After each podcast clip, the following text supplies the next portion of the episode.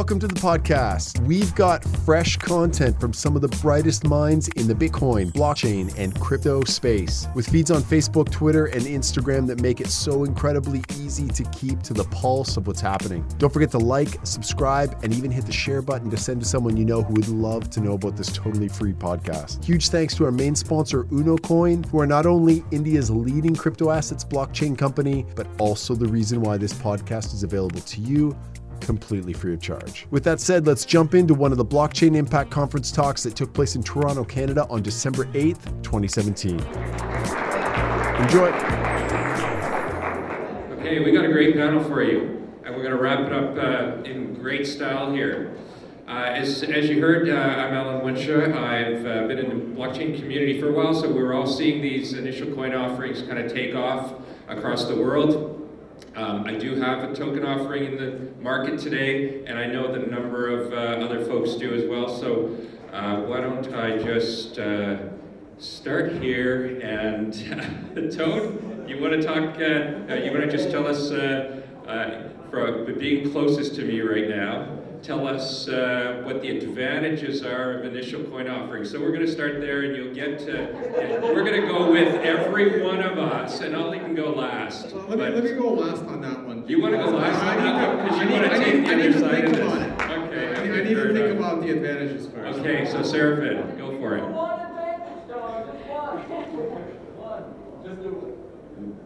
We're, we're doing advantages and disadvantages. So you want to pass?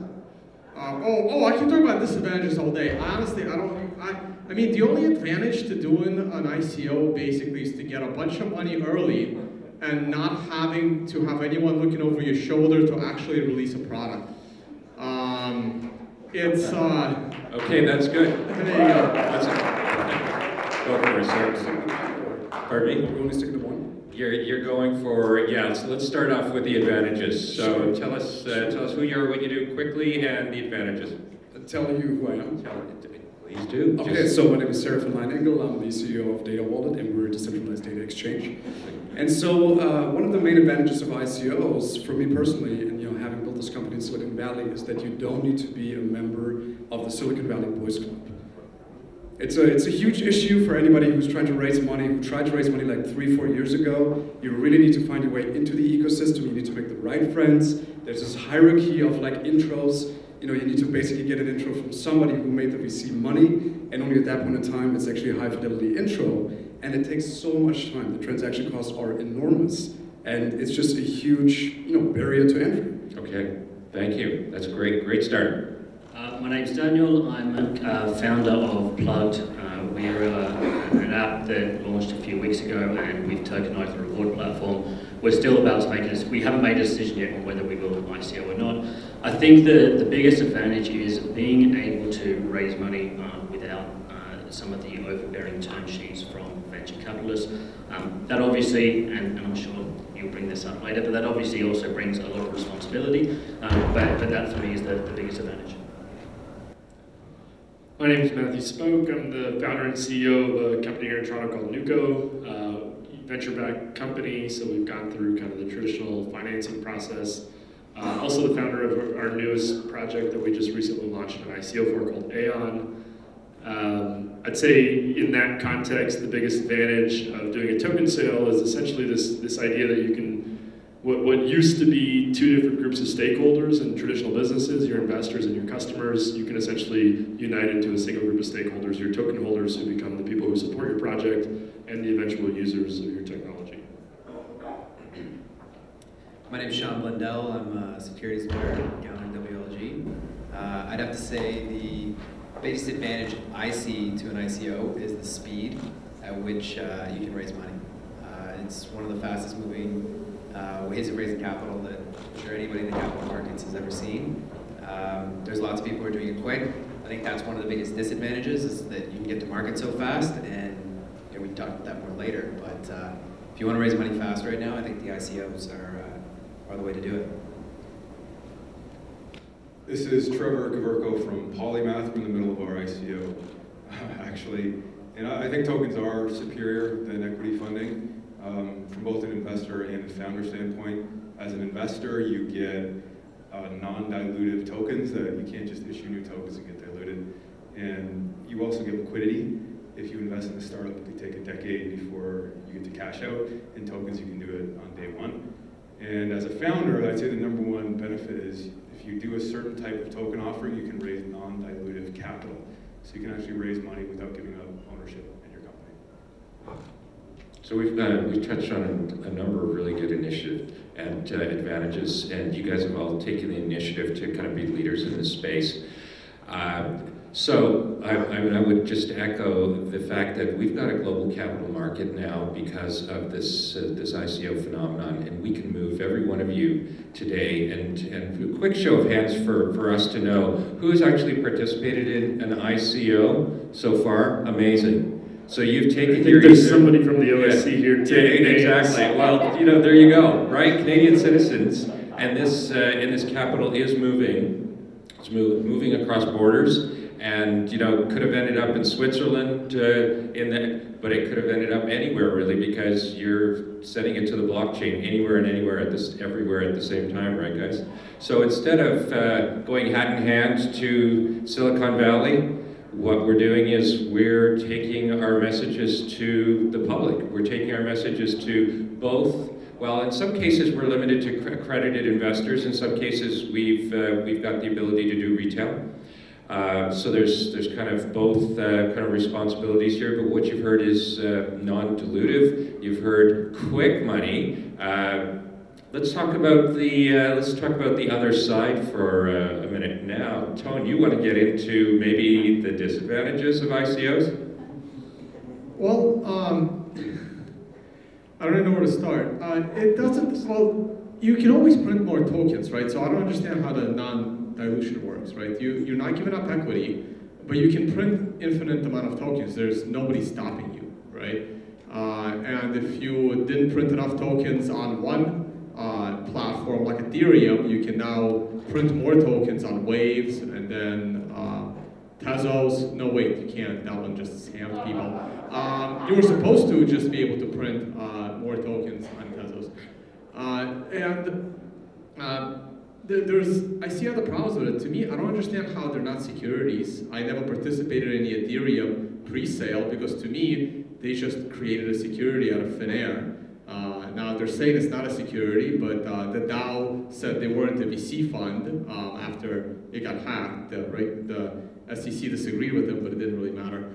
And uh, when it comes to using your ICO as a token on your platform, again, I don't see how that makes sense. I don't recall Amazon having this idea of charging people in Amazon stock uh, for their products, turning every one of their users into a speculator. Uh, but that seems to be a good idea in this space. No, but I think you know I, you mentioned that earlier, and I think just to contest that, I, one of the one of the reasons this industry is getting so much attention is because we're creating liquidity in assets. The reason you don't get Amazon asking people to spend their stock as product cost is because there's no liquidity in the Amazon stock meaning you couldn't transact in it as efficiently as you could with a token. There's no difference if you own a you know token X or token Y, the ability to trade between them, transact in one, transact in the other, and go back and forth almost instantaneously. That doesn't exist in the capital markets today, which is why you couldn't do that. But I think to the extent you could incentivize your investors to become your customers and your customers to become your investors, if it was efficient, any company would do that. I would also say on the dilution standpoint, you know, I've invested in the equity of a token project and the token of. And the equity gets diluted, you get new shares issued all the time, you have to pro rata to keep the ownership stake. But I know based on the smart contract that the token lives on that there's a limited supply. And if it is growing, it's, it's linear and predictable. And to me, that's one of the reasons all the price action is upwards is because demand is increasing and supply is staying relatively flat. Can I uh, just want to add to what Matt said? So, Tony, you mentioned uh, Amazon. If I was to go uh, to a developer and buy a, a pre-built condo, I put down a deposit of 20% on, say, a $500,000 condo. It's $100,000, only $20,000 of that is insured. If that project never gets completed, I've lost my deposit.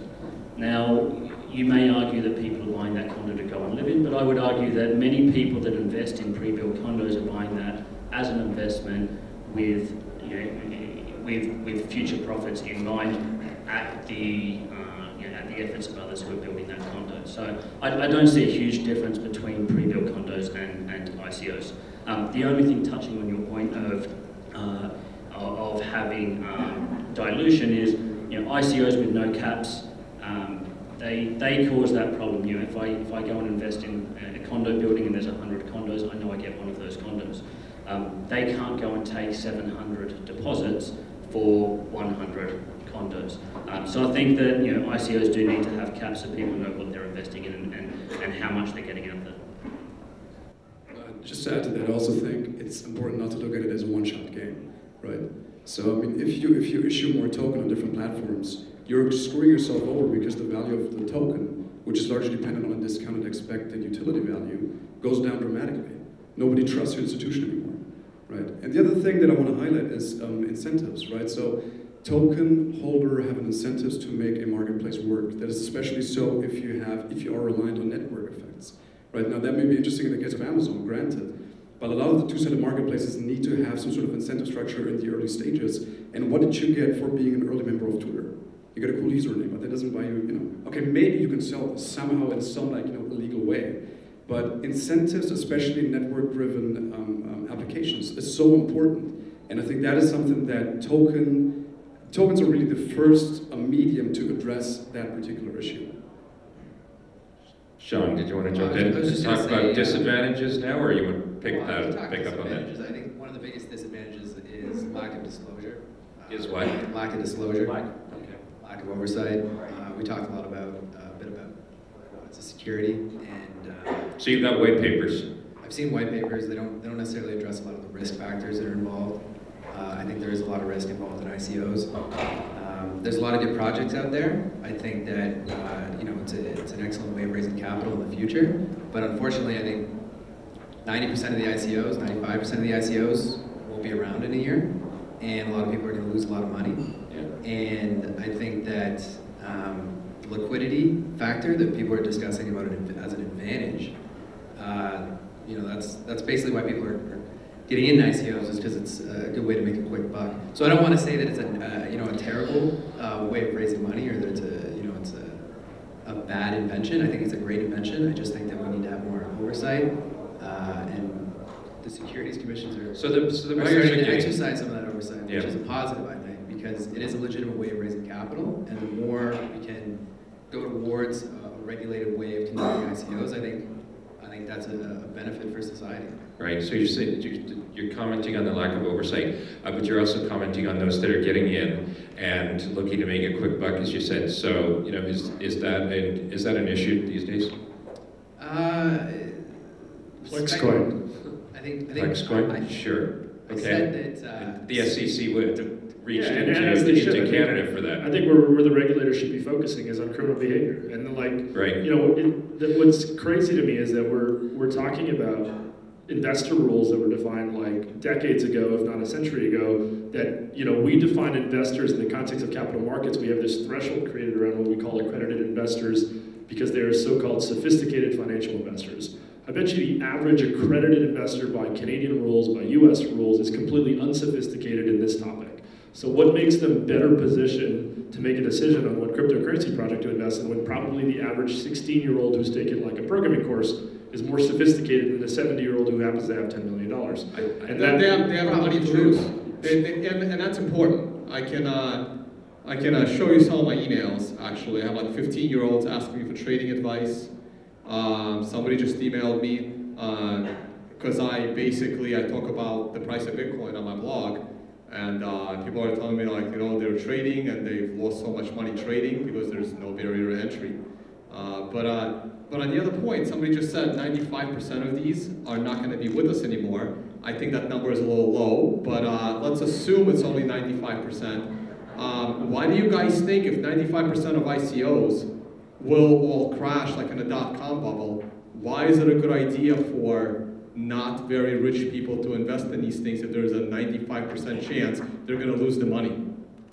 Okay, so, so let's, put, let's put that on the table because I think I've gone through a year of regulatory uh, machinations and and I've got a regulated security out there in the marketplace today with Token Funder and we we agreed that we were going to look after the investor protection side of this. So I guess the question then comes around to how can we how can we get the access to liquidity, access to the capital, and at the same time essentially make sure that you know everyone that's investing here is is doing it in a, in a safe way or at least in a suitable way because that's that's where our regulators are coming from today is like is it a suitable investment for you? So you're not spending your entire mortgage uh, you know money on on an ICO that you really believe in. So who wants to tackle that one? Like how do we keep our investors safe and still get access to this because you know doing it in Canada we require KYC uh, but other countries outside don't require that KYC, right? I've, so I've been, and, and you know, Alan and I are both two people who have been very deeply into the regulatory conversation over the last year or so in Canada. I've been a big advocate for, for self-regulatory organizations developing in this industry, which is something that we're, we're, we're starting very actively to do with a number of companies in Canada. Um, there's obviously more responsible behavior and responsible disclosures that need to come from projects. Nobody's suggesting that it's okay that projects go out with loosely defined projects, raise money, poorly spend that money, and then say, "Oh, sorry, who knew?" But you know, the flip side of this is there's there's a reason this market is interesting and exciting to me, and it's not simply because you know one out of hundred companies is going to succeed in this industry, because that's true of any startup in any industry for the last 50 years. This is these are not new statistics. What's new now is who's investing, and you know, Tone brought this point up, and obviously it's, it's relevant to pay attention to the fact that now you've got people with more to lose putting money on the line. But the flip side is you go back to the dot-com bubble where you know everybody makes very direct comparisons. The reality back then is that it was a very small group of elitist investors that were entitled to get into the big opportunities that created the 21st century. The Googles of the world were not open opportunities to the average person. They were very, very restricted investment opportunities for a very small group of elite investors, probably American, probably only Californian based, and if anyone outside of that, it was a very small list. Average people couldn't get in. Average people, on the other hand, could get in in those days to Enron stock and WorldCom stock. And these were regulated industries and regulated companies with regulated stocks and big failures of the capital markets. And anybody could have bought that stock in the public market. Tony wants in on that. I just want I just want to challenge that. I mean, that's cherry picking a company that succeeded and cherry picking the company that failed. 99% uh, of the time, it's going to be the other way around. Google had 100 competitors, and thinking that you would have picked Google and not one of the other 95 uh, companies that failed, uh, saying that, oh, rich people had Facebook stock. You could have bought Facebook stock after the IPO. Facebook IPO'd at 40 bucks. It was overpriced. It fell to 20 within a month. You could have bought it at 20. It's almost 200 right now. Could have made 10 times your money after it IPO'd. But Facebook had competitors like MySpace, where the average person here would have had all their money in because MySpace was way bigger and way ahead of Facebook. So there's no way the average person would have picked the right horse, or they could have had it in Friendster. Uh, this is why, uh, and, and, those VCs, they lose more money for rich people than they make them. It's just a way for that one rich guy sitting at a poker table later on, uh, laughing at his buddy saying, yeah, I was in uh, Airbnb, even though he's not going to tell them they probably lost more money before he made that. I think that's a, that's an interesting one. Trevor, you want to in on this? I think I think we're we're at this at this interesting juncture of you know allowing for democratic and allowing everyone to get in on the ground level of these investments, right? And at the same time looking after them and their and their safeguards. And you know, we live in a country that, that has investor protections. Uh, to me, is you have the freedom to be risky. You have the freedom to take take risky bets, and if, if you lose, you know. To me, the problem is, is education. The problem is greed you can't regulate against that. People who are buying tokens because they want to get rich and they lose all their money, I don't think it's the state's job to intervene. I think we should be more concerned about empowering people to make you know, prudent financial decisions and investment decisions, how to do due diligence, how to you know, network and, and get into deals, rather than just you know, arbitrarily deciding who should be allowed to speculate with their money and who shouldn't. How do you find I, I agree with that. I, I, think other than an age restriction, we don't restrict who can go into a casino. Um, if people decide to go in and, and, gamble money that they don't have to lose, and, and that's their own decision. Uh, I, yeah, we're not in a position to tell people what they can and can't do. Just to add to that, I think one aspect that is worth discussing is actually um, the negative feedback that you sometimes get when you administer an ICO and try to impose any sort of limit on how much people can invest.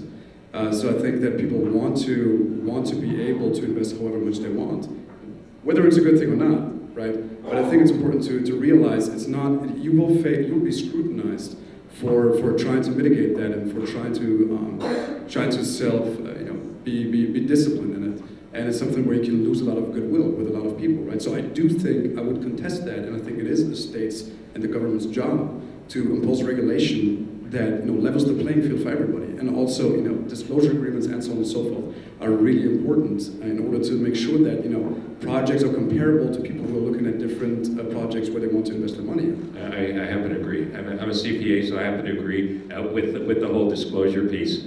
So, uh, you know, we've, we've got white papers out there that are not good disclosure, folks, and terms that are not good for investors. That's, that's me speaking as a moderator jumping in on this discussion, frankly, but uh, we got, I think uh, Sunny's to wrap us up, but we got, yeah, Sean, did you want to say one more thing from a legal perspective? You look like you did. And... Well, I, I just want to say that uh, I'm really excited for the first uh, ICO that's conducted fully in compliance with, with securities law. Because like I said, I think it's a great way to raise capital. I know that a lot of people who are raising capital via this method are not necessarily fans of the status quo, but uh, eventually someone will do that, and it will be a way to show, uh, no, I know you did it, but a, a full-blown prospectus offering, I'm saying. You did it by an offering memorandum, which uh, was great. I, I respect that too. Congratulations. Very well done. Here's the, there, one last comment. Pardon me? This is not an investment advice panel. this is research service. You can go to Token Funder yeah, later. Sure thing, well, let's go. Like, like, I, I don't know if the regulator should or shouldn't get involved. I mean, that, I, am just, I'm just trying to like educate the audience. And that I'm usually an anomaly on these panels because I have no interest in soliciting other people for money. But the majority of people's goal is to get money from as many people as they can for whatever it is that came up into their head that they want to do. Um, and of course, and, and, and, this is the difference that I run into, in that you really got to be careful, and people have been trying to get your money for as long as history's existed. Matt wants to jump yeah, in. One last, we'll give, we'll give Matt the final word here. You know, and, and, I get the perspective, but this is a brutal oversimplification. This is not a good char characterization of anybody who's offering a legitimate business that happens to be raising money in a novel way. I find it really interesting that, you know, there, there still is, like it or not, uh, a tension and a competition in this industry of kind of Bitcoin versus the rest. And the libertarians on the Bitcoin world would love to see government intervention in our world. And the irony to me is kind of obvious. Um, I think there are responsible projects raising money. They need to be treated as such. They need to be kept to account. We need to create disclosure requirements. We need to create a regulatory framework. But this is not to say that everybody running an ICO is out to steal your money and make you make you poor. I think you know there's tons of people losing money speculating on Bitcoin, and this is not all that different. Very good. Thank you, Matt. Don't forget to like, subscribe, and share with a friend you think would appreciate the send. Up next, more talks from past conferences. Thanks for listening.